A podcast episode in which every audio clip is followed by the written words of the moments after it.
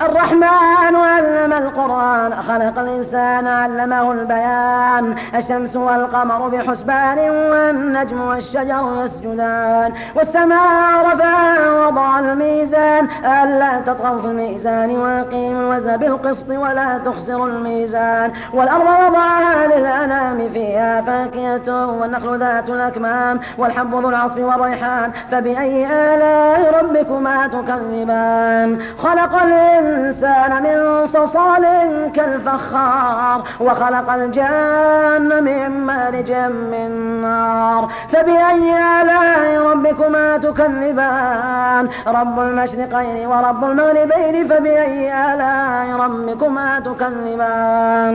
مرج البحرين يلتقيان بينهما برزخ لا يبغيان. فبأي آلاء ربكما تكذبان؟ يخرج منهما اللؤلؤ والمرجان. فبأي آلاء ربكما تكذبان. وله الجوار المنشآت في البحر كالأعلام فبأي آلاء ربكما تكذبان. كل من عليها فان. ويبقى وجه ربك ذو الجلال والإكرام. فبأي آلاء ربكما تكذبان. ويسأل من في السماوات والأرض كل يوم هو في شأن. فبأي آلاء ربكما تكذبان؟ سنفرغ لكم أيها الثقلان فبأي آلاء ربكما تكذبان؟ يا معشر الجن والإنس إن استطعتم أن تنفذوا من أقطار السماوات والأرض فانفذوا لا تنفذون إلا بسلطان. فبأي آلاء ربكما تكذبان؟ يرسل عليكما شواظ من نار ونحاس فلا تنتصران. فبأي آلاء ربكما تكذبان؟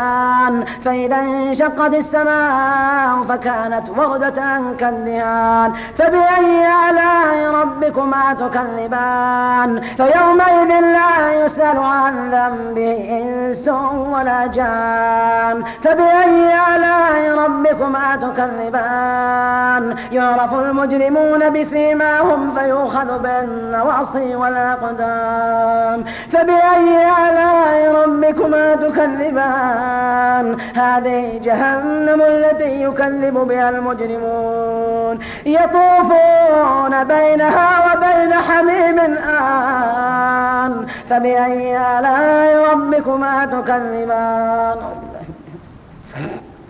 ولمن خاف مقام ربه جنتان فبأي آلاء ربكما تكذبان؟ ذواتا أفنان فبأي آلاء ربكما تكذبان؟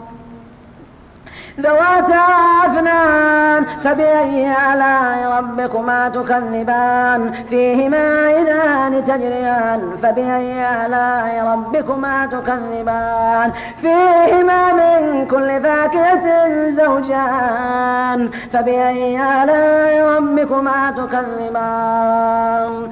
متكئين على فرش بطائنها من استبرق وجل الجنتين دان فبأي آلاء ربكما تكذبان. فيهن قاصرات الطرف لم يطمثهن إنس قبلهم ولا جان. فبأي آلاء ربكما تكذبان؟ كأنهن الياقوت والمرجان. فبأي آلاء ربكما تكذبان؟